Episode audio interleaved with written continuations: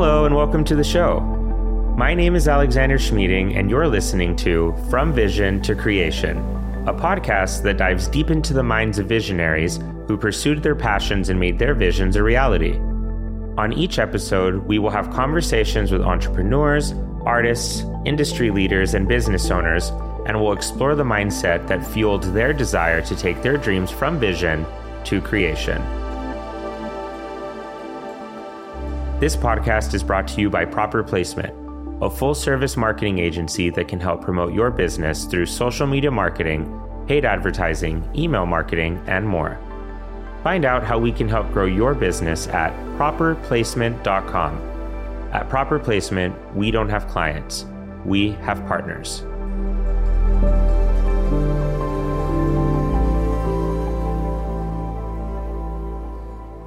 Ladies and gentlemen, welcome to another episode of From Vision to Creation.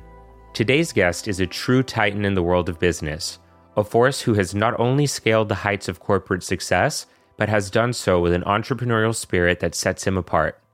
We have the pleasure of speaking to Shawn Freeman, the Chief Operating Officer of Goodkind Co., a trailblazing clean beauty manufacturing company. Shawn's journey is nothing short of extraordinary. Picture this he started his first company while still in college, igniting a spark that would propel him into an explosive career. Currently at the helm of Goodkind Co., Shawn is the driving force behind the operations of a venture backed clean beauty manufacturing company, with innovative brands like PHLUR and Explore Naturals under its umbrella. But let's rewind a bit and traverse through Shawn's remarkable career. From being the senior vice president at Ralph Lauren, where he spearheaded the company's global digital technology and operations, to steering the digital transformation program at GameStop, Shawn has consistently been at the forefront of industry evolution. As president of Ticketsnow and senior vice president of resale at Ticketmaster, he played a pivotal role in key partnerships with major sports organizations, contributing to over $400 million in gross ticket revenue. His tenure as chief technology officer at Handango and Hotels.com showcased his prowess in leading product and technology teams during the formative years of the digital era. Join us in this insightful conversation as we unravel the layers of Shawn Freeman's illustrious career, exploring the lessons, challenges, and triumphs that have defined him.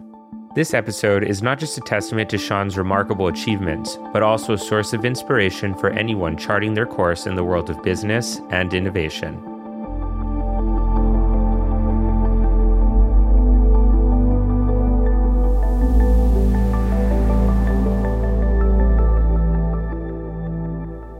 Shawn, welcome to the show. Thank you so much for being here. Well, thanks for having me. It's a real pleasure. It really is, Shawn. And, you know, I've been particularly excited for this conversation because my first job out of college, as you know, was with working for you at PHLUR, where I learned a lot, which is really a really fun time of my life. So I'm, I'm glad that we're doing this now. Well, I, I appreciate that. It's, it's good to see you have the success that you're having. Thank you, Shawn. I want to dive in first because I know you started school at UTSA and then you started your own business while you were in school. Can you talk about, you know, starting that business and what gave you the idea at the beginning? Yeah, um, like I think a lot of ideas, it most of it was happenstance and luck, I think. But um, I was uh, going to UTSA studying computer science, fully intending to, you know, graduate and then pursue my career in software development. Um, and that, you know, to, to date myself, this was in the sort of mid 80s. And I was, you know, working a couple of jobs, paying my way through school. And my dad had retired from the military and was doing some consulting and was working for a furniture retailer there in the in the area and approached me and said, you know, we need to write some software for this company and would you be willing to do it sort of on, you know, on an hourly basis, basically. And for me, it was a lot better pay than I think I was. I think I was working at Albertsons as a grocery, as a you know stocker at the time, and one other job. And so, um, you know, I jumped on the opportunity, and over the next year or so, built really what today you would probably call an ERP system, an enterprise resource planning system. So it was a you could do it had a point of sale a module, and then it had inventory management and accounting modules and reporting and sort of all the tools necessary to run the business. And at the end of it, the uh, the guy that was the owner of the company said, this is amazing. Have you guys ever thought about, you know, trying to go out and sell it to anybody else? And of course, we hadn't. But when we got to thinking about it, um, we thought it might be something that we could do. And so we ended up forming a company. It was me, my father, and this other gentleman. And that's sort of what got started. And I, I tried to do that for about a year while I was still going to school and realized I was working 60 hours a week at this job and somehow trying to fit school in, and it wasn't working for me. And at the time, computer lab back then was they were using pretty old machines at, at UTSA at that time. And so it was still punch cards. And so you had to schedule time at like midnight to get access to the lab. And so it was just really challenging. And I, you know, I said to myself one day, well, this is the career that you would be going into. You're already into it. Why do you need to continue to finish going to school if you're already that, you know, doing the work that you plan to do after school? And so right. I, I took the leap and left school and, you know, went full time to just working at the company. I didn't realize that it was you and your father that started this company together. When he asked you to code software for a company, did you already know how to code? Yeah, so I started programming. I was lucky. I started programming when I was 12. I uh, was accepted into this gifted and talented program. We were living in Alaska at the time. My dad was in the army. And one of the benefits of the program was I could take college courses um, while I was in high school. And I decided I was, you know, a very classic nerd at the time, um, into computers. And um, so I signed up for a computer programming class when I was 12 and just fell in love with it. You know, just decided this is sort of the career for me. And so I, I programmed, I'd been programming, you know, for six or seven years before I even got to college. Um, so obviously the computer science degree is more than just programming. There's more to it. But yeah, I've been doing it for a long time. I very comfortable doing it. Wow. Okay. Yeah. So that really was just happenstance. That's really cool. Yeah. Yeah. And I know that you all eventually ended up successfully selling the company to Xceed. How soon after starting the company did you guys go for the sale? Yeah, so there's a couple stops in between that. So that company that I started out of college, I actually left that company after about four years. Sort of long story short, um, woke up one day and had been working 80 hours a week, seven days a week, um, holidays. I was the head of, pro, you know, basically the head of software development for the company. I was traveling a lot, installing systems at different clients around the country, and you know, I was in my young twenties. And I just woke up one day and was like, I wasn't, I'm not exactly sure this is what I intended to do. And so I just went in and sold, you know, pretty short order, sold my portion of the business to my dad and the other investor. And then I took about a year. I DJ'd. I, you know, worked, uh, ran a music store. I did a, some other things just to kind of sort of, you know, experience the world in a different way. Um, and trying to figure out sort of really what is it that I wanted to do.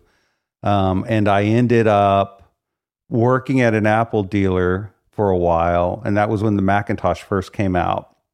And I was very interested in the Mac, um, bought a Mac and started playing with it. One of the first things that the Mac did was introduce this notion of desktop publishing. So desktop publishing became gra- using a computer to do graphic design, basically. And I kind of fell in love with the idea of it. And so I, you know, through self study, worked on my design skills um, and then ended up um, working at an insurance company for a while, running their in house design department. Partly, honestly, because I could convince the guy that despite my portfolio not being the best, I could help computerize the whole department and save him a bunch of money. So they uh, they hired me, and I did that for about a year and then I uh, left um, with and joined forces with another designer in Dallas um, to start a company called Focus Two. And Focus Two was a design. We were a traditional design firm, so we were doing corporate identity, logos, brochures, packaging, signage. You know, all the kinds of things that a traditional graphic design firm would doing, and having some success at it. Um, and then in the mid '90s, the internet sort of came and uh, we had some clients that came to us. I think one of them was Neiman Marcus. We were doing a lot of work for at the time, and said, you know, there's this thing called the internet, and we need to build a website. Do you know how to build a website? And it just ended up being sort of the perfect marriage of the now two skill sets I had, which I could program and I could design. And so I said, sure, we can do that. And that one thing sort of led to the another. And Focus 2 sort of became this what today you would probably call like an internet consultancy or digital consultancy or something where we were doing primarily websites for companies started doing e-commerce sites sort of in the days when the word was basically invented and that company just grew very quickly um, in the late 90s and i sold that company in 2000 to Xceed yeah and i think that probably and correct me if i'm wrong but one of the advantages that you had back at that time was there weren't tools like Shopify, Wix, web builders. You had to know how to code. I mean, to give you some sense of it, uh, yeah, everything was coded. Now, in the coming years, in the next few years, there started to become some platforms, some tools that were built for those things. So um, there was a company called ATG that was uh, one of the first e-commerce platform companies, but these were very big sort of enterprise class software platforms. So you if you were a small business, you would never buy ATG because just the licensing alone was, you know, hundreds of thousands, if not millions of dollars to license the software. So we were really doing that for very large companies. So I was doing, I did, I built La Quinta's e-commerce site. I built Hilton's e-commerce site. I did a lot of work for American Airlines. So I sort of carved out this niche in travel. Um, but those were very large projects. Um, we did work from smaller companies, but that was sort of in the the dot com boom when uh, internet startups were getting you know millions and millions of dollars in funding. So I remember uh, vividly doing a proposal for a company called eLogo in '99. It was a one-page proposal for a million-dollar website. Oh my god! Charged a million dollars. I literally wrote a one-page proposal and just said one million dollars, and we got paid a million dollars to build this website. So, yeah. So this was it was also in the days where people didn't even know how a e-commerce or internet consultancy should operate? Or if you were going to build an e-commerce organization what should the structure of it be?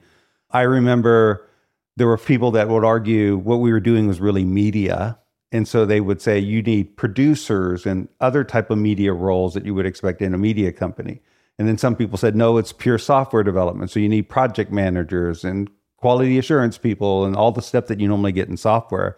And it was a very big debate in the industry at that time as to sort of what the proper structure of a company doing that kind of work was. Um, you know, it ultimately landed on the software development side, but it took a few years to shake out. And I remember going up against companies that operated very differently or were structured very differently than we were at that time. And, you know, Shawn, having worked with you for over a little over three years, I'm actually not surprised that the more creative side of business is what attracted you, especially when the Apple computer just came out and you were able to do desktop publishing. I'm not surprised because I feel like you've always taken a very creative approach in the way that you work in general. But do you think that taking that year off to kind of just reset, to have that time to DJ and just figure out what you wanted to do, do you think that that was a, a really important step in your stories to you know go on to do the type of work that you did yeah i, th- I think sort of you know one things i've i've spoken a lot at, you know at different functions and at schools and universities and people will ask well you know can you give me career advice and how did you get to where you are? And i've always said i can't recommend following the path that i went on because it's not a it's not a path that makes a lot of sense if you were just saying, logically saying like how should my career go? But i would say i had a few good things happen to me and then i had opportunities that came to me and i jumped on those opportunities. I took advantage of those opportunities. So i sort of as they say when opportunity knocks i always open the door and went in. Um, but so yes that that year i think for me was a chance to sort of reflect on what it is that I cared about and what I wanted to do and why. I think at the end I still felt like being involved with computers in some way or another was interesting to me, but just programming alone was not enough for me. And I wasn't really sure what that meant. You know, I just felt like I can do something different with technology than just programming. And so when the Mac came out and I started playing around with PageMaker and these desktop publishing tools, I think I was at a place there where I was open to this notion of maybe this is something I can do. You know, if you'd have probably asked me a year or two before that, hey, do you, do you think you can be a graphic designer? I would have said, no way. I'm a right brain programmer, engineer guy. You know, I've never done art in my life and never really had much interest in it, honestly. Interesting. And so once I started down that path, I was obviously not trained. And so one thing that happened at the insurance company was I met this guy um, who was a traditionally trained designer through a mutual friend. And I talked him into coming to work with me at the insurance company. And then we left and formed Focus 2 together. And the, the trade that we made was I would teach him how to use computers if he would teach me more about how to be a designer. And one of the things that he made me do, which I appreciate today, at the time was very frustrating, was he said, The only way I know how to teach you to be a designer is to teach you to do it the traditional way, which means you need to learn to draw um, and you need to be able to do these things by hand. He said, The computer is a great tool, but it's just a tool. If you don't learn how to draw and you don't learn color theory, and you don't learn the things that you need as sort of your foundation, then you'll never be a good designer. And so that was still at a time when we would present ideas to clients and they would be hand drawn. It was still took so much time to create comps and ideas with the computer because they were still pretty slow at that time at that time that the fastest way to do it was actually to sketch them and so we would literally sketch the ideas, sketch the type, sketch the whole thing out. As you might imagine, go through some iterations, tightening it, polishing it, but getting it to where it was ready to present. And we presented, that's how we presented ideas. Um, and so it was a painful year or two for me as I had to learn how to draw. Um, but I think that now as part of my foundation, you know, was critical. And so just, yeah, to your to your question, I think, you know, I, I don't think I would have gone down that path at all without taking that break from programming and trying something different. And I think it's interesting too how you and your and your former business partner were the perfect pair for that business. Yeah, it, it, in fact, it continued to form, which I think also informed my path, right? Which was, I found out a couple things about myself in that time. One was I seemed to have good instincts for business. Um, I never had thought of my, you know, when we had the software company, my dad was kind of doing the, the business operations piece of it. I was just programming. But when we formed the design firm, there was no one else. I had to figure out how to run the business. I had to figure out finance. I had to figure out how to do sales. I had to figure out all of those things. And I pretty quickly realized that I had a, a, instincts for it and an ability to do it that my partner didn't have. And he's one of my best friends, and we've been friends for 35 years. Um, and we still, I'm going to Dallas. I'll see him this weekend. So, and I love the guy, but you know, he's sort of that classic artist where he's an amazing artist and can't quite figure out how to run a business. And so, fortunately for us and our partnership, I was able to handle that part of it while he kind of stayed focused on on the creative work you know, I I still did my share of creative work, but um, he was able to kind of focus on that. And I think so. That was one thing I kind of learned a lot about myself as a business person at that time, and and realized it was something that I you know I had at least some ability. And then the other thing I figured out around that time, especially as we started doing more websites, was that what I really enjoyed doing was solving problems and coming up with creative solutions. And so if you think about it, writing software in some way is solving a problem, right? There's a business need and you need to write a piece of software that helps facilitate that process or meets that business need. And so there's some very distinct ways you go about thinking about how to create that and make that. Design was another thing for me was really communication problems. You know, a company needed to communicate a message to an audience to you know promote a product or um, change opinions or any other things that might there might be their goals or objectives and coming up with something unique and creative for that to me was just sort of a problem solving exercise you know and there's you know when you're design they have there's things they'll talk about like design thinking and design process and there's tools for how you think about creating design basically but those tools and those techniques are very applicable to business problems as well. Um, and so what I became attracted to, and I think what really drove my career all the way to today was my interest in solving more and more complex problems. Both through programming and just general issues that come up in business. Right. If you think about running a company, right, and growing a company, it's a whole set of complex problems, right? What's the right culture? How do you build a culture? How do you hire the right people? How do you build a team? How do you get that team to work well together? Right? How do you go to market? All of those are problems to solve, right? And the bigger and more complex the company, the bigger and more complex the problems are to solve. And so I found myself on this trajectory where every time I got an opportunity to go tackle a new and interesting problem, I took it. So I sold, you know, Focus 2 Big Theory, which was the company I sold to Xceed.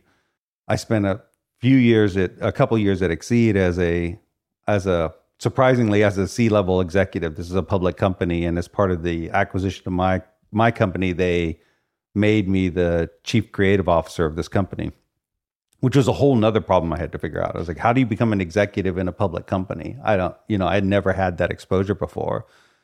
I had to be on an earnings call with investors, I think two months after I, you know, joined the company and had no idea what that experience was going to be like. So again, I dug in, read, talked to people, tried to figure out, you know, what is the best approach here? What do I need to know? And what is it like to work in a public company like that where, you know, we had, I think we had 12 offices. I think I had three or 400 people working for me at that time again, much larger than anything I'd ever experienced before.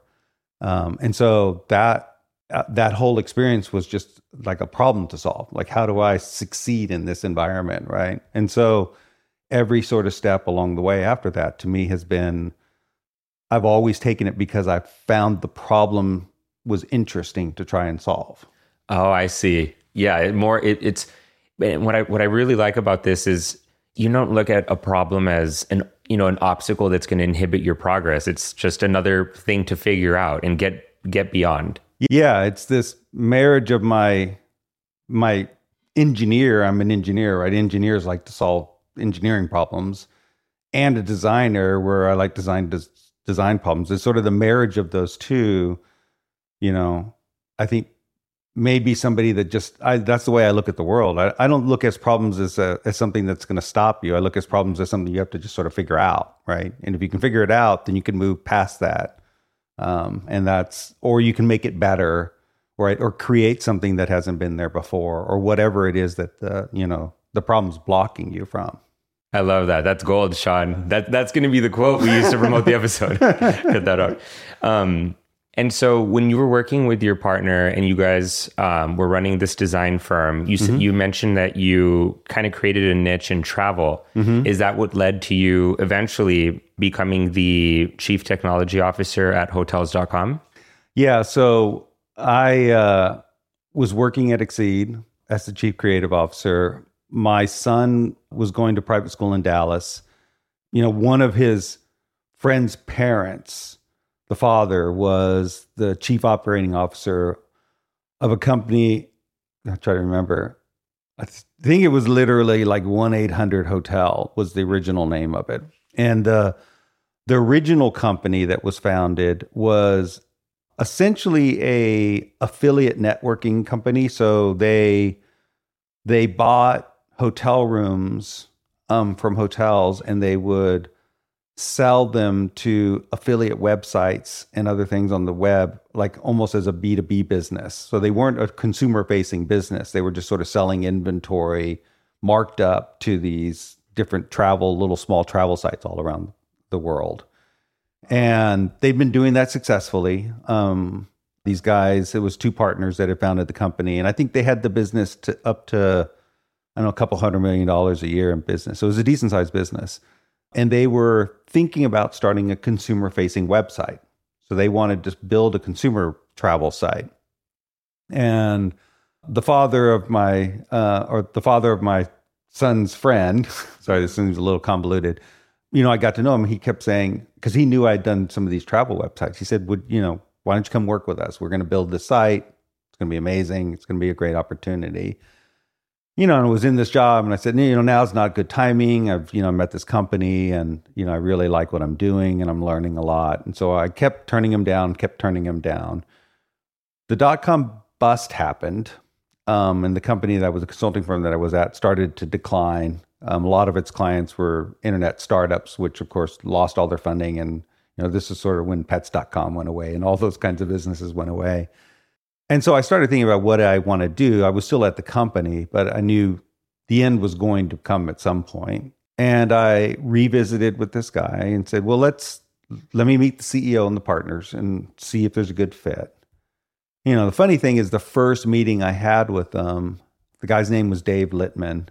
They had an office over uh, in, in Dallas, and I went into the office and the receptionist was sitting at a desk that was basically a sawhorse with like, you know, a or just a piece of wood on top of it. It was the cheapest possible thing that you know, she could be using for a desk.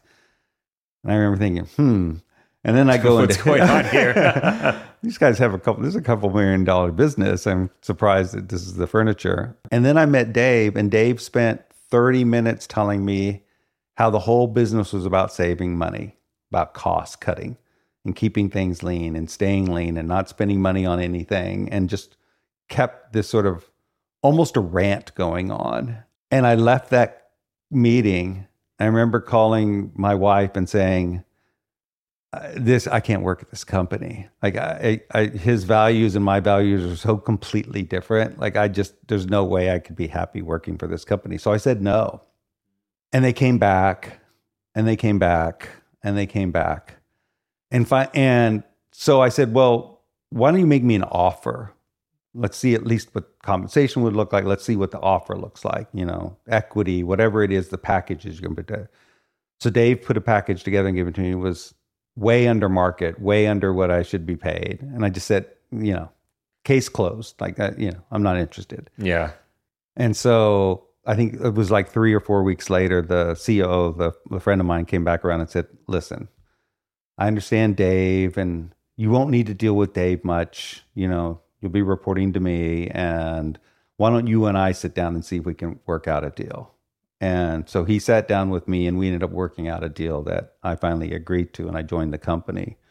About a year later, we launched Hotels.com. So I built so I built the team and I built the platform for hotels.com. Um, and we launched hotels.com. And, you know, as i am sure most of your listeners know, uh, you know, it became a very big travel website. And this was in the days when travel was really one of the early winners on the on the internet. You know, there were a lot of industries that were trying to sort of move to to the internet, but travel was one of the very first ones that successfully did it. And you know, hotels.com, I think obviously a great brand name. Mm-hmm. You know, they I think they paid a million dollars for the domain. Oh my um, even back then, um, and probably the best decision they made from a business standpoint. Uh, and the business just grew, you know, really rapidly. I think within a couple years, we were something like 10 million uniques, 15 million uniques a month on the website.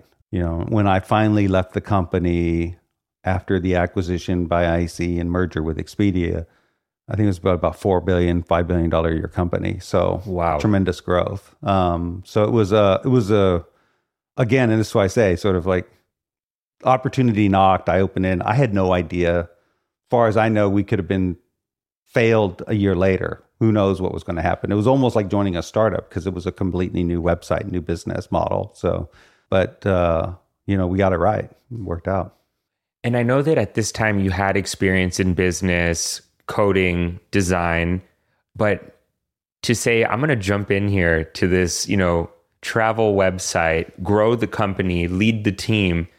I imagine there were some moments where you thought, how am I going to do this? It's so nuanced. It's it's new for my career. What was the mentality behind the driving force that made that company a success, do you think? I think there were a few things. I think I think we had a really good team you know, for all of my issues with Dave and, and Dave Litman and I still stay in contact. Um, I think he was a, a good operator. I think his focus on costs sometimes wasn't the right strategic decision. I think like there were times I'd really have to push for investment in things that I felt like I shouldn't have to push you this hard to invest in this. It should be obvious. But for the most part, I've seen a lot of companies fail because they overspend as well, right? So there's the flip side of it. I think um, David was a, a, good operator and had good instincts. I think we had a, a head of marketing, Cheryl Rosner, who's a you know a friend of mine and was an amazing marketing executive, and I think had some really amazing ideas. Um, I don't know if you remember years ago for for apps when you bought a plane ticket you got the actual physical ticket. And it would come in a, a sleeve like a jacket like a little almost like a little envelope. Yes i do. I remember you put that. it in an envelope. She was the first person to negotiate a deal to have advertising on the back of that envelope. And mm. so we mm. promoted hotels.com on the back of that envelope. And that was a huge growth driver for the business. And it was super inexpensive because no one had ever done it before so it was really cheap and super effective marketing. So there's just a lot of those things that happened. And, you know, as for me, I was confident that I could figure out how to put a team together to build the website because I'd done it already, right? I'd done it for when I built my company and for the websites that we had built. I'd built an e commerce site for Herman Miller, I'd built a bunch of travel websites. So I knew from a technology standpoint, I could figure it out. I'd done it before. What I didn't know was how to build something like that within a company that wasn't that was where that was literally what the company did. Not you know, it's one thing, and this is what consultants will always say. It's one thing to consult, you know, to a company. It's another thing to be inside the company, right? Mm-hmm. So to be client side. And this was my first time to be client side. And so that was the unknown factor for me. Like how what's it going to be like to be doing this day after day? Not just build it hand it over and walk away right? Do it and operate it every day and have to figure out every day how to make it better and continue to grow it and add new features and functionality. Like what's that process like right? How do you do that? What's the team look like that's doing that? That all had to be figured out. Um, and again it was so early back then that I didn't have a lot of people to. Ha- I mean, it wasn't like there was examples all over the place that you could follow. You right, know? you can I mean, watch Expedia, a YouTube video. In the travel world, Expedia existed, Orbitz existed. I think Hotwire started after us, um, but so there was there was a couple of other travel companies, but Expedia ran, you know, because I got to know those guys. Expedia ran like Microsoft because they were all Microsoft guys. So they formed their they structured the company and operated very much much more like a technology company like Microsoft than a travel company. It was a very different model and different organizational structure than what we had at hotels.com. So it was a great learning experience for me. Not only was I still at this sort of very senior level in the company, so I was involved in a lot of the strategic decisions, but figuring out how to operate and then figuring how to scale and grow a business like that. Um, you know, we became global. You know, we built websites for you know, I had offices ultimately in London and in Asia and people working for me in all those different countries and, you know, building websites for those different countries and markets. So, you know, I had to learn how to do things on a global basis. All of that happened in that time. How did you go about learning how to handle things on a global basis? I mean, how are you managing people all over the world? uh, I, you know, I just started doing it. I remember the day we said we wanted to you know, expand out of the US and try we we did UK first, which was the obvious, you know, English speaking country, big market, you know, one of the key uh, you know, when when you go into Europe, they'll say it's. I think they used to say EFIGS. It's like England, France, Italy, Germany, Spain. Right? Those are the key five markets when you go into Europe. And we chose UK as the entry point. And so that one, I just went to the UK and I spent you know, a couple of months, basically creating a small version of the team that I had in the U.S. and put them in, you know, on the on the project of building the UK version of the website. So, you know, they could obviously borrow the same technology and use a lot of the same site structure. Everything was was mostly a lot of localization of that site, right? You had to use the right currency, you had to use the right payment methods, things like that. Those were all unique, but the site was functionally very similar to the US side. And so we just set up a essentially a small little company that mirrored was a small version of what we had in the US. Learning how to manage that, manage teams remotely, um, you know, I was sort of trial and error, I guess. I would I would fly over once a month um, and spend at least a week um, there with that team and spend time with them, coach, you know, try try to steer things. This was before the time that you had tools like Zoom or things like that. So you could do phone calls, conference calls, but you didn't have like video conferencing. Um, certainly not in the way that you have it today. You, I think they started to have these very old, like very archaic ones that were really expensive to set up and a pain to use and stuff like that. So we never really used them. So mostly it was face to face. I would do conference calls once a week, and then I would fly over there for a week, a month, and spend time with the teams, um, and just kind of over time learned how to manage a remote team. What's blowing me away, Shawn, is that at this point in your career, you already have learned a lot. You have a ton of experience, and yet this is only the beginning. yeah, I was still, I think, just just about thirty years old by this time. Yeah. Whoa. Yeah. Talk talk about a masterclass in business. yeah, yeah. I was. Uh, I remember up until right about then, I was always still always like the you know the boy genius. The you know I was always called as like the boy genius, the guy that this young kid that was coming in and, and meeting with people, and you know when we had the software company selling them software and installing software was in my you know very young twenties at that time, and so I'd always had this almost perception of myself as being the youngest guy in the room because I always was up until that point. Now, once I hit that point, you know, sort of 30s, young 30s, then there started to be more and more people my age around me. And so that, you know, that, that moniker wore off and I, you know, started to feel like I was at least the same age everybody was around mm. me, you know. But yeah, that was, it was a lot of growth and opportunity in a pretty short period of time. So hotels.com ends up becoming an operating division within Expedia, at which point you left? Yeah. So, you know, the company was acquired by a company called um, Interactive Corp, which is Barry Diller's company. Barry Diller at the time was essentially rolling up a bunch of large internet properties. His idea was that somehow he'd figure out how to share traffic between all of them and save money in marketing and customer acquisition across all these different sort of massive sites. So this is he had travel, he had Expedia, he had Hotwire, he bought us. He was in uh, dating, so he had Match.com. Uh, he was in ticketing, so he owned Ticketmaster. So he had all these different properties, and he was trying to figure out how to make them all work together. At some point along the way, he ended up deciding to have Expedia roll out and be its own public company as a it's a self-contained travel company, and at that point, we were rolled in under that division, that company. Um, so Expedia, the public company, was a company that included Expedia.com, Hotels.com, Hotwire, TripAdvisor, um, and then a bunch of other smaller companies that I'm, I'm not even sure exist anymore. And so it became this powerhouse travel company. And one of the first projects as part of that was to merge the Expedia and Hotels.com systems together the advantage that hotels.com had over all of the other travel websites was we and, this is to Dave Litman's credit, we had created what ultimately became the merchant model in travel, which is typically travel the way travel uh, online travel companies work, and this is true even today, is they worked on a commission basis.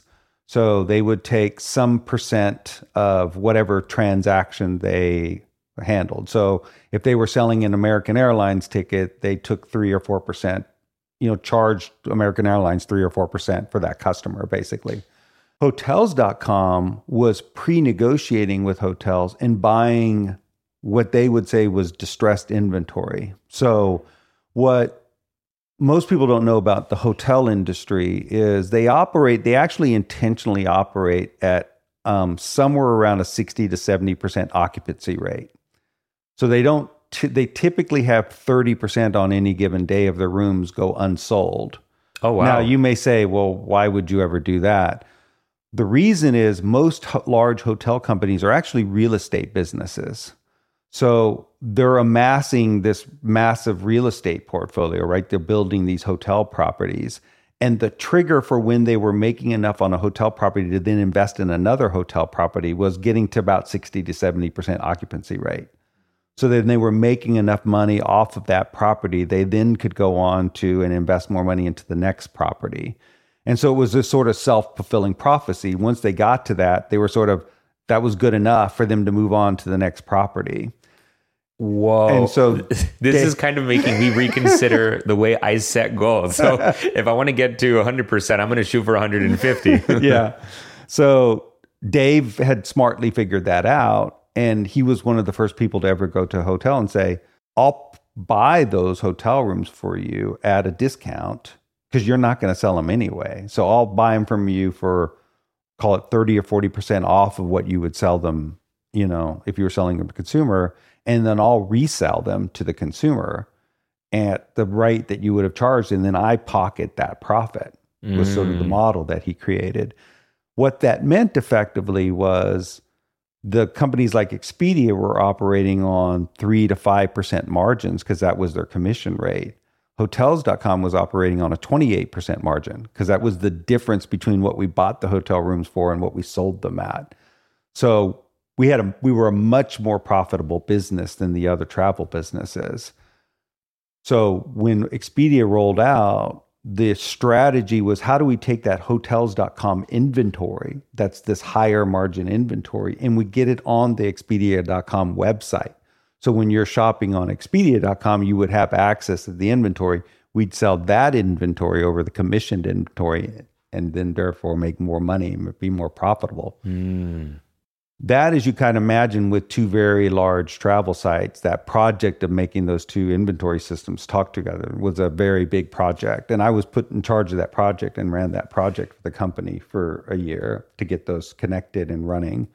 And that was really the last accomplishment for me. So once i was done with that i felt like i felt like i'd sort of had done what i you know came to do sort of like you know going back to the problem analogy i'd solved the problem the big problem. That was a very complex problem to solve.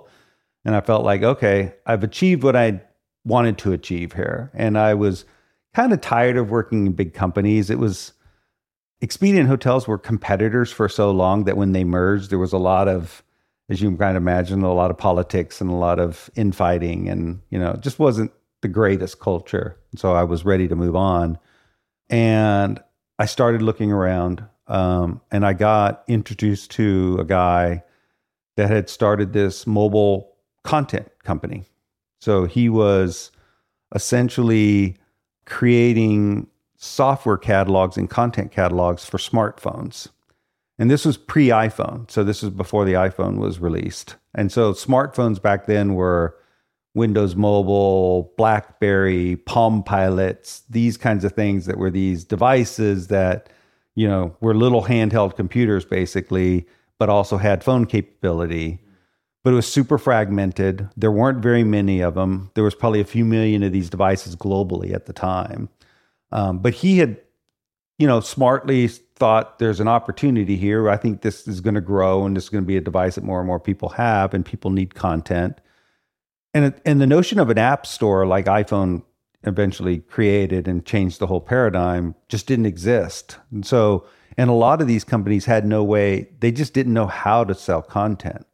So he built this company, and what Handango did it was the software store on every one of these devices.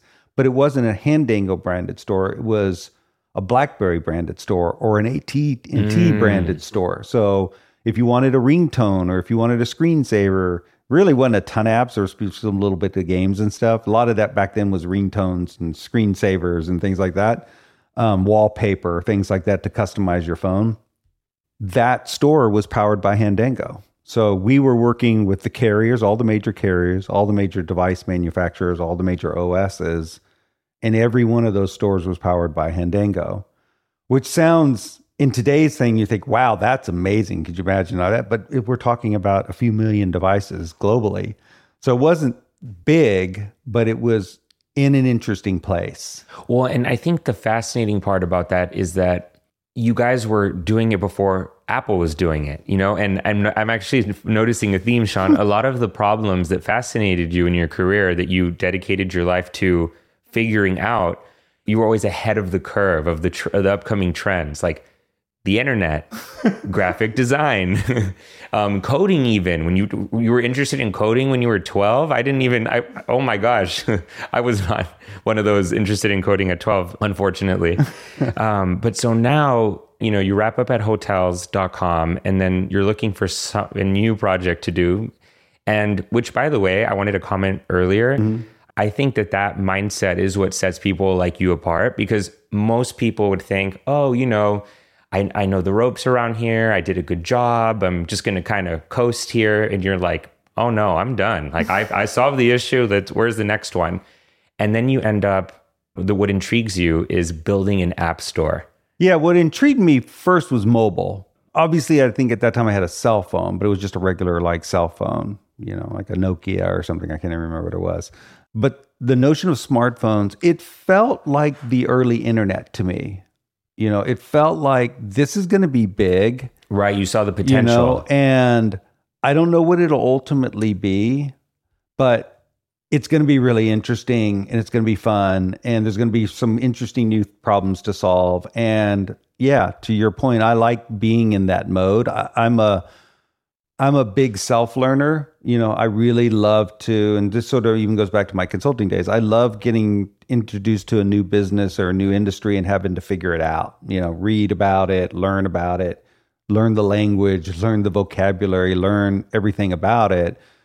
And mobile was this big new thing that I didn't really know anything about it, but I knew enough. I knew that there was things that I'd learned in the internet that would translate to this. I just didn't know what the end would be, right? Mm. What does the end of this journey look like? But that was true with the internet. When I started in the internet, I remember one of my famous quotes I'll, I'll never forget is a friend of mine, actually a, a brother of a friend of mine who is a um, private equity guy. And I was, this was in 90, this would have been in 93 or 94. He was the brother of a guy that worked with me at, at Focus 2. And we were talking to him about you know, we were getting into this internet, we're building this business, we're starting to do a lot of websites and e-commerce, and we think this is going to be, we might be able to sell this company. And he scoffed and he said, you know what? The internet is going to be the CB radio of the 90s. It's mm. going to go away.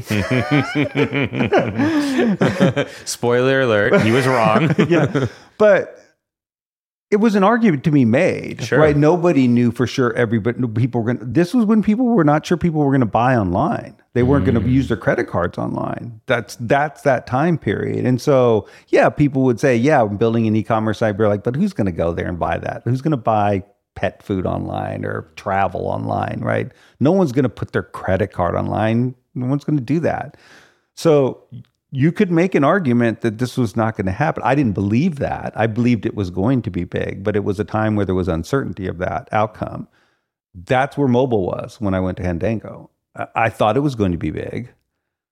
I remember having board meetings at Handango with our investors saying if we could ever get to where there's 10 million smartphones in the world, we're going to have a really great business. I literally said that many times. Wow. You know, and now there's billions and billions of smartphones in the world, right? So like literally almost everybody on the planet has one. There's no way back then we thought it was ever going to be that.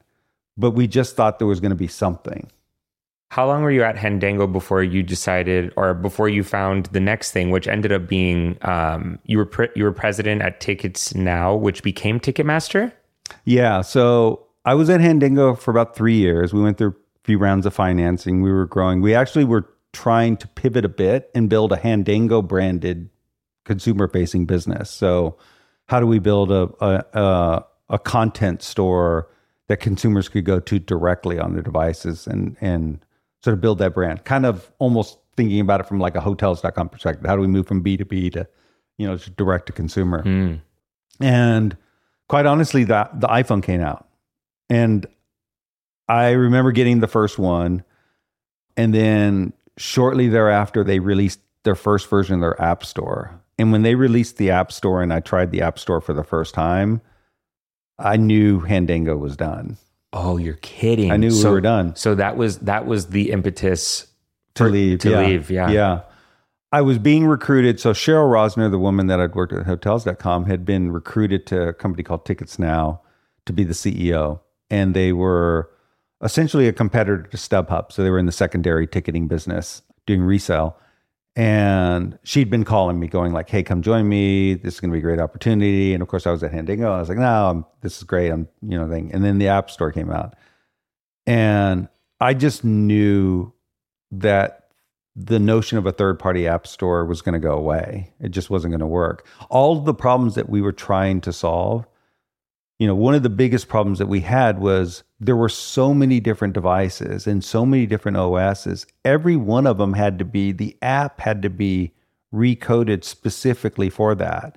So if you had a Blackberry with a, you know, 320 by 480 screen, that oh, was very God. different than a Palm Pilot that had this size screen, had different input devices. So there was no consistency. There was no way to make one thing that worked on lots of different devices. It was a real pain point in creating and distributing content that we just couldn't figure out how to solve technically. We were trying different things, but it was just a real inhibitor to the business.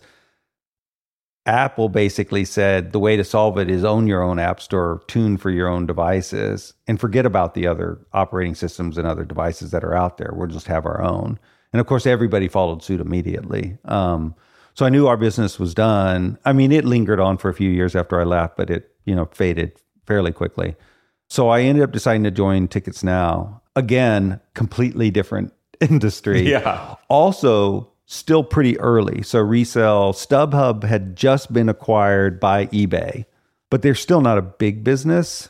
And resale at the time, and I think resale today, I don't think people think of resale the way they thought of resale then. Back then, resale was this like, ooh, these gross brokers, you go meet in the alley somewhere and buy a ticket and maybe it's good, maybe it's not, you know, mm-hmm. kind of mm-hmm. thing. Or and there was a lot of resistance in the in the live event and sports industry. People didn't like resale, partly because they weren't participating in the economics of it, mainly is really why they didn't like it.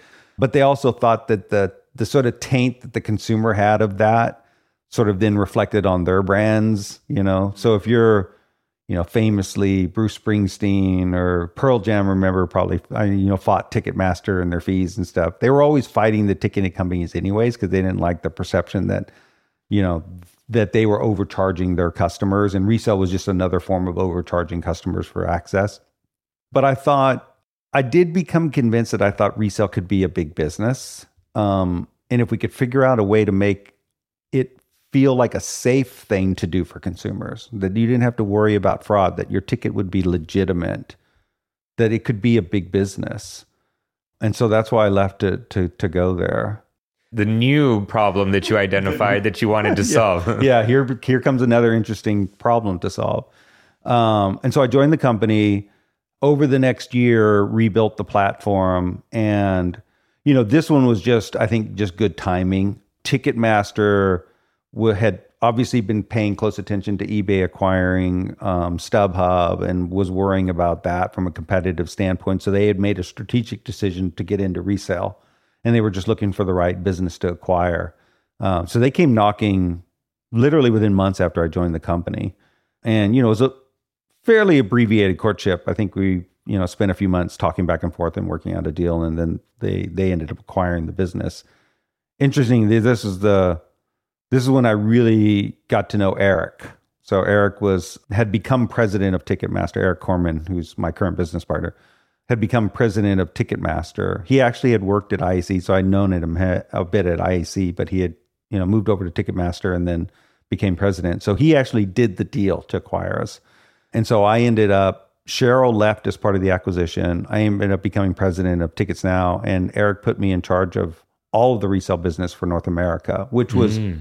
80% Ticketsnow, and then the rest was some some businesses they had where they were doing resale for like the NFL and for the U.S. Open, a few other big sports leagues. They were doing, handling resale for them. Mainly, mainly season ticket holders reselling their tickets they're not using was what they were supporting. So I got to take over that business. But more importantly, and most interestingly, was, and this was the vision that Eric and I had was if we could connect the Ticketsnow and Ticketmaster systems together because Ticketmaster was the original issuer of the ticket. So it knew who the customer was originally and it knew if the ticket was valid or not.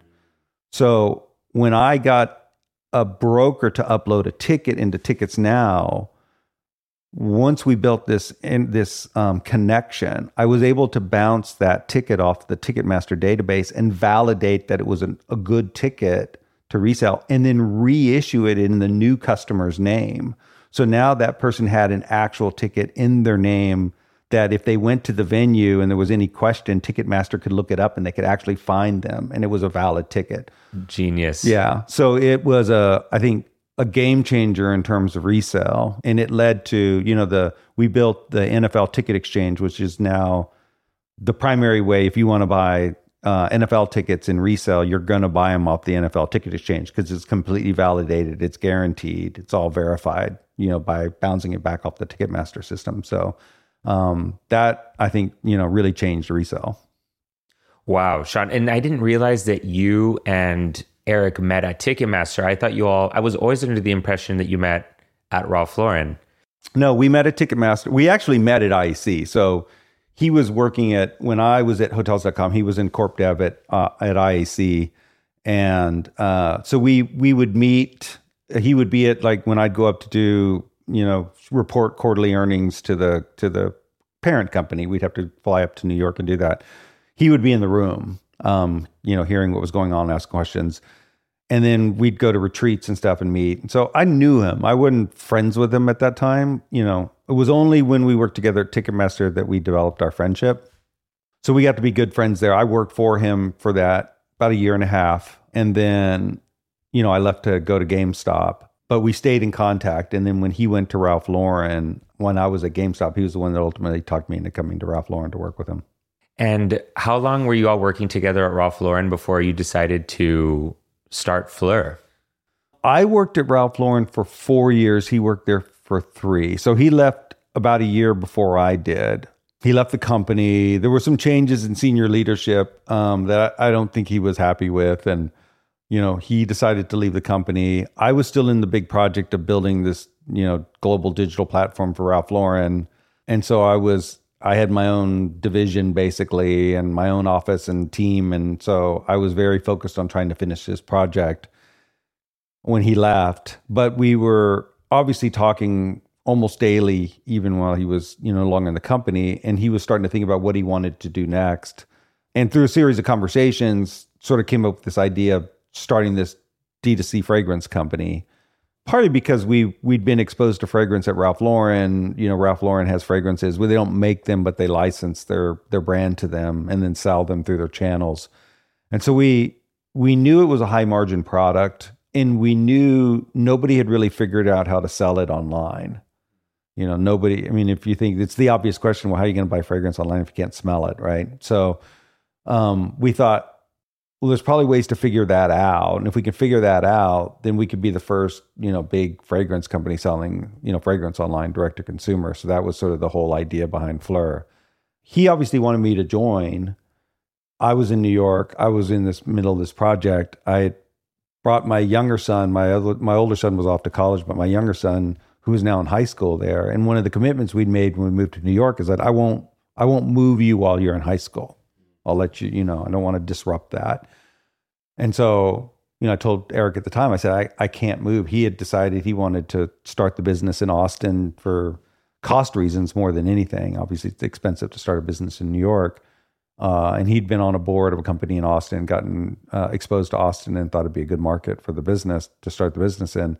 Obviously, I'd lived a lot in Texas, and so Austin was appealing, but I just had made this commitment to my family. So I said, I, I can be an advisor, but I can't be part of the company.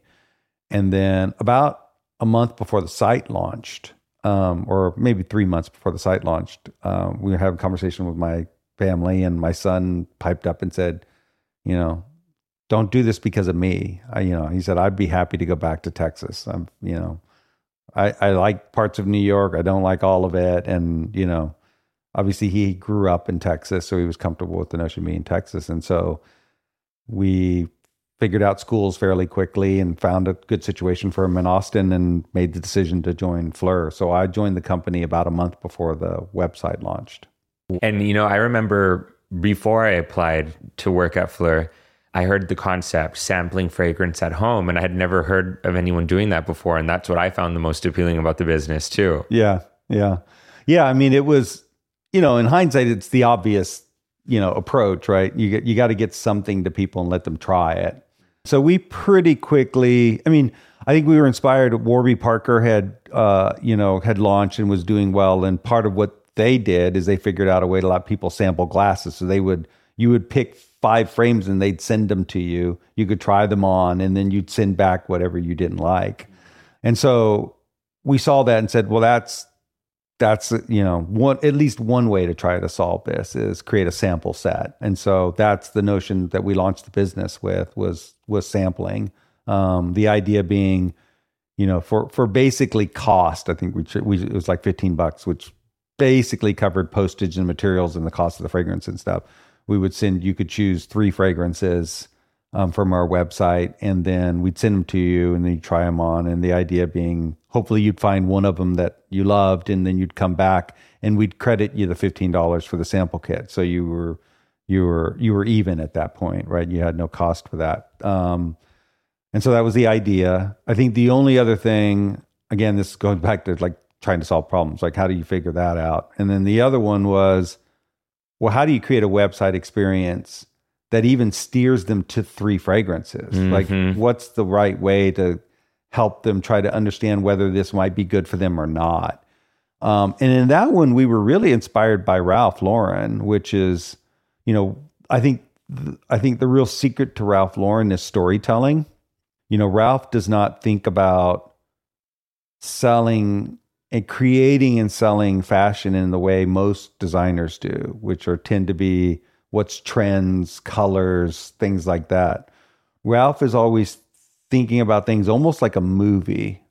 So when he creates a line or a new season, they start with like, what's the story? Mm-hmm. So it could be him and his designers get together and they say, you know, they get inspired by Dr. Zhivago, and then they get into like talking about, well, what's this? What's it like to be in Russia and in this time period? And they pick a period and they they almost create a movie set. They literally they're they're um, they have crews that go around all the world and they get props and all kinds of things. And they bring them and they literally set up like a movie set so that Ralph thinks of the models as like characters in a movie and he'll have the the models try the clothes on and they'll come out into this movie set they create. And then and it helps him think like yes that's how that would look or how it would feel. And so that's how he designs and if you see his advertising, it's always a model in some scene, mm-hmm. right?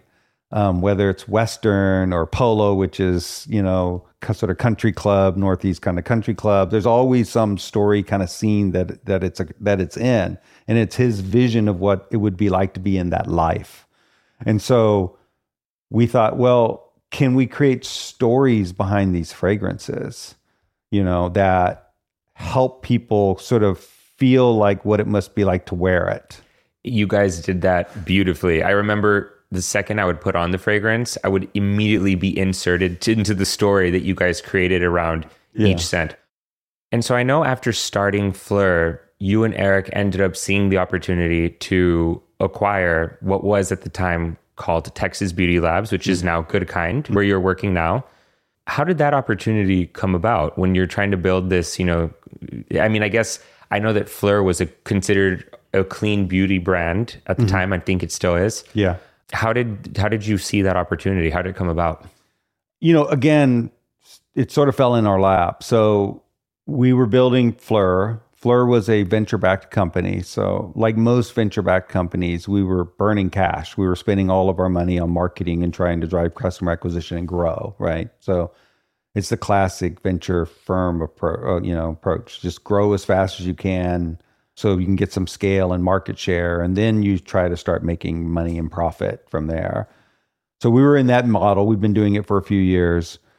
We knew when we started the company that we wanted to ultimately get into other fragrance based products. So candles was one of our early other categories. And then we were looking at some other categories and we decided we wanted to do body wash and body lotion. And the idea being if you love a PHLUR fragrance and now you can get it in a wash and lotion is just another way to wear your favorite PHLUR fragrance, right? So we started looking around for a company that could help us make the product. And again, I had no idea about this industry. So there's this whole industry called contract manufacturing. What most people don't know is most brands don't make their own products. They work with contract manufacturers that make their products They make it, put it in their containers, their packaging, label it, whatever, and ship it off to them. And then that's what goes onto the you know stores or you know onto the digital shelves of e-commerce sites. Um, so we were looking at contract manufacturers, and we stumbled across this small company in the Austin area. And I thought, well, it'd be great to work with somebody in Austin. And uh, the woman had the company uh, had, and you know, I'll keep this abbreviated, but she had built a nice little business not particularly sophisticated from a business standpoint, but she had lucked onto a client that was a big natural deodorant client um, that had got her business to grow pretty rapidly over the previous couple years. So she was doing somewhere eight to ten million dollars a year in revenue at the time that we met her, but in a pretty unsophisticated way. And I don't mean that in a negative to her. It was actually amazing that she was able to figure it out. She just had never run any sort of business at scale. She wasn't using no automation for the production of the of the product or anything. It was all hand poured, manually done, everything. And so we thought, you know, we started working with on washing Lotion. We thought this is a really interesting business. And natural deodorant, we hadn't really been exposed to, but we started thinking, well, maybe we should do a PHLUR deodorant. And the more we looked at the market, we thought there's this clean beauty wave that's happening. And in fact, when we started PHLUR people weren't even saying clean beauty. It sort of had become a term during the time that we had PHLUR. We didn't even call them PHLUR fragrance, clean fragrance. And I remember arguing over whether clean was the right word or not. Like we just were like unsure of all of this thing. So all this was kind of evolving. And, but we thought, clean beauty is going to be big and we're not going to be in the whole thing. We're in this sort of you know nichey part of it. We're not in cosmetics right? We're not in high end skincare. We're not in we're not going to be any of those things as a brand. But maybe strategically if we acquired this business it'll give us another way to participate in that. It'll give us another surfboard to ride the wave right? So you know long story short we ended up deciding to acquire the business. This was the year before covid and so we acquired the business. Same investors, so the investors that invest in PHLUR, we just used primarily our own stock and a little bit of cash to acquire the business. And we built a new plant, bought a couple million dollars of equipment to outfit it, got this plant all ready to go, and launched the plant. Two weeks later, we shut down because of COVID quarantine. That was one of the worst years I've had in my career in terms of just the challenge of it. You know, PHLUR sales slowed down. Turns out when people are stuck at home, they don't care about wearing fragrance as much. um, and obviously, their business was selling to a lot of brands that also weren't selling much at all. So their business slowed down. Um, and we, you know, we were running out of cash pretty quickly and we weren't able to raise cash. No, investors at the time were, you know, on the sideline waiting to see what was going to happen. Nobody was going to give anybody money at that time. And so we made the decision, the painful decision to sell PHLUR because it was the most marketable asset that we had. We'd already had some people interested in buying the business before, just wasn't the right time. So we went back out to the market and ended up finding a buyer for, for PHLUR, sold PHLUR to raise money, basically to save what became Goodkind. So as you pointed out, was originally called Texas PD Labs. We we rebranded it Goodkind, and kind of kept it afloat for that year. And then slowly the next year started to climb out of the hole. And then since then we've been on a really good trajectory, and the business is growing at a really nice clip and profitable. And we're out of the woods. We don't need cash, um, so we're in a good place. You know, it's a this is one of those where I didn't actually set out to solve that problem. so this is the first job where I didn't that was not my choice, right? I didn't we had thought when we acquired the company the founder would run it it would just be a division we you know we'd be at a board level kind of but we weren't going to be very involved in that business now all of a sudden it, it is the business for me and i'd say it's been interesting going back to the self learning i knew nothing about manufacturing so, you know, shortly after that, in the second year after COVID, the founder left. Um, and so I've been running operations for this business since then. And it's been a real learning experience. Um, it's a business I had no ideas about. It's a very regulated industry, something I hadn't held, had to deal with in the past. And so it's been great from that perspective. I, again, I love solving new problems and figuring things out. And so I've enjoyed that part of it. I don't think this is something I want to do for the rest of my life. you know, I, I'm still like this sort of technology product guy. I, I like digital and I like being in the internet. And this is pretty far from that, pretty far astray. So I, you know, I think our goal ultimately, and you know, obviously we have investors that expect some return on their investment at some point. So our goal would be probably get this business to a decent size and then sell the business and then figure out kind of what we do next. And it's funny too, because this is just another trend that you got ahead of clean beauty. Yeah. I mean, I remember when I first started working at PHLUR, I'd never heard the term. Okay? Yeah. And yeah. actually, I have a funny story. Um, I remember, I think it was an intern that was handling some marketing for PHLUR at the time. She's like, "Hey, will you will you help me um, with this video that I'm going to make for social media?" And I thought, "Oh God, I hated being filmed," and so I was already nervous about it. But she's she sits me down on the sofa right next to Eric. So Eric, the, you know, the CEO, is oh. sitting at his desk, and I'm I'm about to be recorded. She has the camera on the tripod, and she, and I've been working at PHLUR for maybe a few weeks at this point. And she asks she asks me so, Alexander, tell us what clean beauty means to you. Right in front of Eric. And I'm like, oh God. I had no idea. I didn't know what clean beauty was. Yeah. But so another trend that you you get ahead of, and then you know you end you guys see the opportunity to, acquire Goodkind, and now this is the business you're running. I think it's really amazing how it all fell into place. And I know that you you had mentioned before that now you guys are doing three times the revenue than when you had just acquired it just a few years ago. Yeah, yeah, we're we've been growing at about a twenty five percent CAGR compounded growth rate. Um, so yeah, we're about three times the revenue now. Wow. Um, you know, we should be north of 30, 35 million next year. So we're on a really good trajectory, which is great. Um, it's a you know, primarily what we do is make natural deodorant. Um, we do some skincare, a little bit of hair care.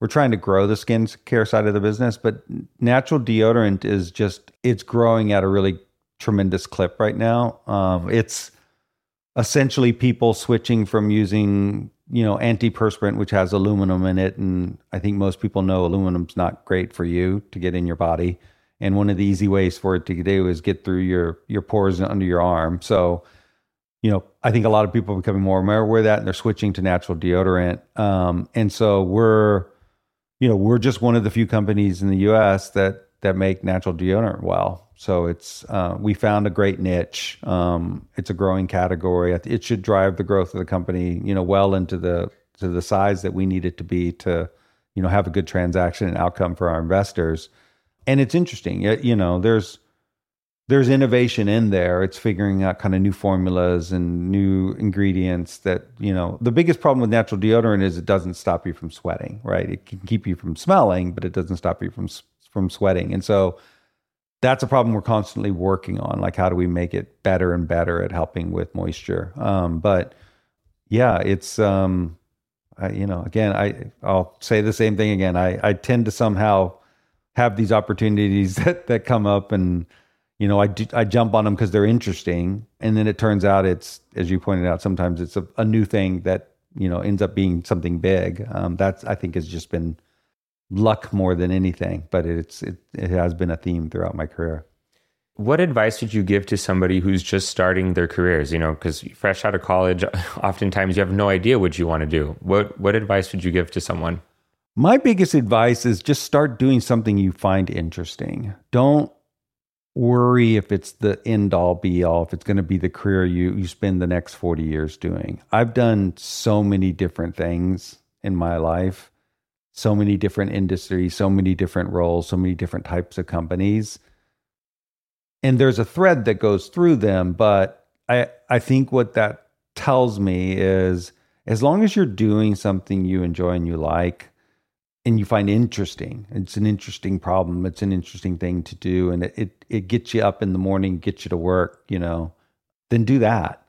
You know, because who knows? Because the next thing that you do is probably going to happen because of what you're doing, and you know, one thing leads to the other. And I just think, listen, there's there's careers that you make a decision on in college. You're a lawyer, you're a doctor, right? That's a you you go to school for that, and you're going to do that for the rest of your life. And those are great careers, and I think anybody that wants to do those things, I encourage them. That's great. But if you're not somebody like that, and you you know have gotten a business degree or marketing degree or you know computer science degree or whatever it is you know my son my youngest son's an industrial designer. You know there's i think you get a good foundation you get some basic skills in college and then you just go out in the market and just start being good at something.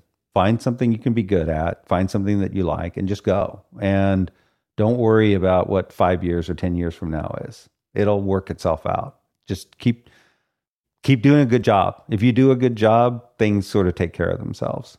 I love that. And Shawn, if you could go back in time and give your younger self one piece of advice specifically tailored to you before you embarked on this journey that has been your fantastic career, what would you say to yourself? I would say the only th- things that I've done in my career that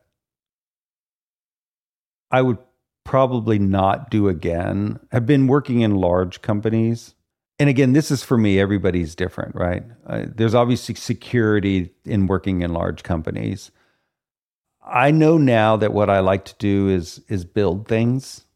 And it took me many years to really land on like that's the thing that I really really if you look at the thread through everything that I've done, right? Whether it's big or small companies, it's been building things it's much harder to build things in big companies than it is in small companies, especially the kinds of things that I like to do, really new and innovative things. And so if I had any piece of advice, I'd say steer closer to the to the smaller opportunities. You know, those are the things that you enjoy. Those are the things that can have more interesting outcomes. And you have more control. You have more input. You have more ability to steer them, right? Yeah, you know, I, I loved my time at Ralph Lauren, but it's Ralph's company. Like, you know, I'm only going to change that company so much, right? But at PHLUR, I could be involved in every decision about the culture, the packaging, the messaging, the how did we talk to customers, what was the website like, all of those things. And that's where I find joy is are those things. Well, Shawn, thank you so much for this. This was amazing and I really appreciate your time. Yeah, thank you. It was fun. As we bid farewell to this episode of From Vision to Creation, the extraordinary journey of Shawn Freeman unfolds as a testament to the transformative power of resilience, innovation, and a relentless pursuit of excellence. From the inception of his first company during his college days to his current role as Chief Operating Officer of Goodkind Co., Shawn's trajectory has been nothing short of explosive. Reflecting on Shawn's illustrious career, it's clear that his impact spans across industries and corporate landscapes. From spearheading the global digital technology and operations at Ralph Lauren to leading GameStop through a digital transformation, Shawn's strategic vision has consistently pushed boundaries. To those listening, let Shawn Freeman's story be a beacon of inspiration. His trajectory from a college entrepreneur to a seasoned COO is a testament to the transformative power of passion and dedication. As we bid farewell to this episode, remember that your journey too can be a series of transformative moments driven by a relentless pursuit of your vision.